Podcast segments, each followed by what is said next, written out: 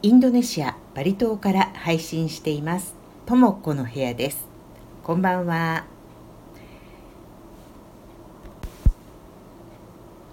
今日本の幕張メッセでフーデックスジャパンっていう食品市、うん、展展覧会っていうのかしらが行われてるみたいでインドネシアも参加していてさっきあのインスタグラムで見たんですけれども中日、えー、インドネシア大使のヘリー大使が、えー、インドネシアのブラックタイガーを大きなねブラックタイガーを紹介していました。インドネシアが自信を持っておすすめするって言ってましたけれども本当に大きそうでね私たち反対にこっちにいてもなかなかあの手に入らないっていうか輸出専門なんでしょうかね。すごく美味しそうでした、えそんな感じで今日はちょっとあのインドネシアで安いものまたインドネシアでは高いものについてちょっと思いつくままにお話ししたいと思います。インドネシアでね安いなと思うのは、まあ、食べ物関係ですけれどもえっとね野菜野菜があの日本に比べて特にローカルの野菜は安いなと思います。いつもあの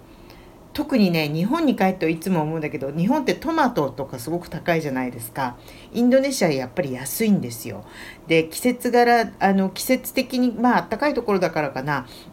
夏野菜のトマトはたくさん取れるみたいで年間通して。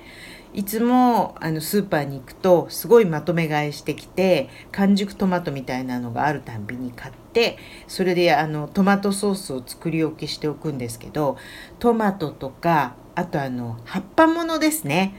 葉っぱものも安いですね。それからあのやはりトロピカルフルーツインドネシア産の果物、まあ、バナナとかバナバナナがまあバナナパパイヤそういうものはすごく安本当に安いです。もうなんかあのうちの鳥の餌すらもうバナナとかパパイヤあげてるぐらいであのもちろんインポートのね果物とかになると 急に高くなりますけれどもあとはあの季節のね、えーとちょっとあまり少ないランブータンとかマンゴスチンとかはそれなりのお値段しますけど年間を通してあるバナナなんかはとっても安いですね。あとインドネシアだからやっぱりテンペってあの大豆発酵食品で大豆がこう納豆みたいになったものがそのままこうどのくらいの大きさですかねあれ13センチ ×8 センチぐらいのこうなんか板状みたいになってるんですけどそれはすごく安いです。あとあのそうですねローカル料理のインドネシア料理のレストランなんかはやっぱり日本に比べたらまだまだ値段安いなと思います。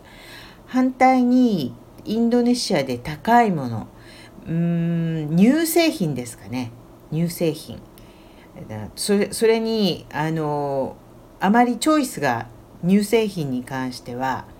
インドネシア産のものだとチョイスがないですね。牛乳なんかもごめんなさいあんまり美味しくないのに結構値段します。あのあとチーズなんかもほとんどチョイスがないので、えー、インポートのものになるとさらに高くなりますしなかなかインドネシアではあのチーズ牛乳ヨーグルト生クリームとかそういうものはお値段しますね。あと高いなと思うのはなんかねあおしゃれなもの食べ物は急に高くなるんですよ。例えばあの日本なんかだったらクロワッサンとかでも、まあ、クロワッサンとかってピンキリであの専門店みたいなちょっといい感じのパン屋さんに行ったら結構しますけど普通にスーパーでもなんかお得用とかなんてなんて書いてあるんだっけ？家庭用みたいな、えー、クロワッサンがパスコとかで あの1袋に6個ぐらい入ってすごい安かったりするじゃないですか。でもそういうのがなくてやっぱりまだまだちょっとこうおしゃれなものまたはあのお金持ちっていうとおかしいけどまあ上流の人たちが食べるようなものとカテゴリーされてるものはまだまだ高いかなって感じしますね。あと食べ物じゃないんですけどこっちで高いなと思うのはユニクロですねユニクロ。あの、今はまあコロナであの日本に帰ったりするのが大変になったからしょうがなくこちらのインドネシアのユニクロで何か日用品みたいなものを買うことありますけど日本より全然高いですね。あと他のインドネシアのものでないインポートのものも高いですね。あとアップルのやっぱり、えー、もの、えーと、iPhone とか MacBook とか iPad とかそういうのも高いので、えー、今までで普段だったら日本に帰る時に必ず買ってこっちにあの帰ってくる時にもこっそり持って帰ってきてました。ただね今ちょっとコロナで帰りにくくなったのとインドネシアが、えーと、iPhone とか外国から持ち込んでくるとしなんだろうなんかこっちの SIM に SIM カードになんか差し替えられないシステムとかがあってあのなんか入国後5日以内にしないとなんか税金かかるとか結構面倒くさいみたいで、うん、今となってはもうあのこっちで多少高くてももう買っちゃった方が話は簡単かなっていう感じなんですけどやっぱりあの地産地消っていうんですか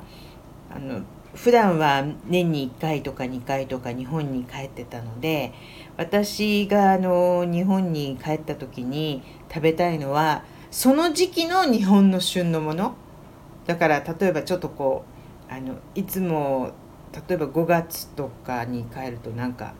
あれ何て言うんでしたっけ？そら豆？そら豆とか例えばねあとあの出たての旬のあの菜の花とか菜の花のおひたしとかあの真冬だったら真冬の美味しいものあるじゃないですか。やっぱりあの特にインドネシア一年中真夏のところなので日本のように春夏秋冬があってそれぞれの季節の旬の野菜とか果物ってやっぱりすごく憧れて必ず帰るとその旬の時のあの野菜とか果物を必ず満喫します。そうですね。やっぱり両両方の国で安いんだなと思うのは 本当もやしぐらいかしらね。あとはやっぱり美味しいものはそれなりの値段がします。だからね自由に行ったり来たりできてる時は本当にあの日本に帰る時は日本の美味しいものをあの割と手頃な値段で食べてインドネシアバリに戻ってきたらまたバリでここのしあの旬のものここで採れたものをすごくあの楽しめてまああのどちらも両方選べるっていうのが本当はね一番いいですよね。早くそんな時期が来ればいいなと思ってますけれども。でもなんかあの3月の7日からビザなしでビザオンアライバルでバリ島のみですけれども入れるということですし、まあ、あの以前今日もまたあの発表があって、えー、活動制限は延長あの小刻みに1週間ずつ延長されたりはしてきてますけれどもなんか少し動きが見えてきたかなっていう感じがしました。今日も最後まで聞いてくださってありがとうございます。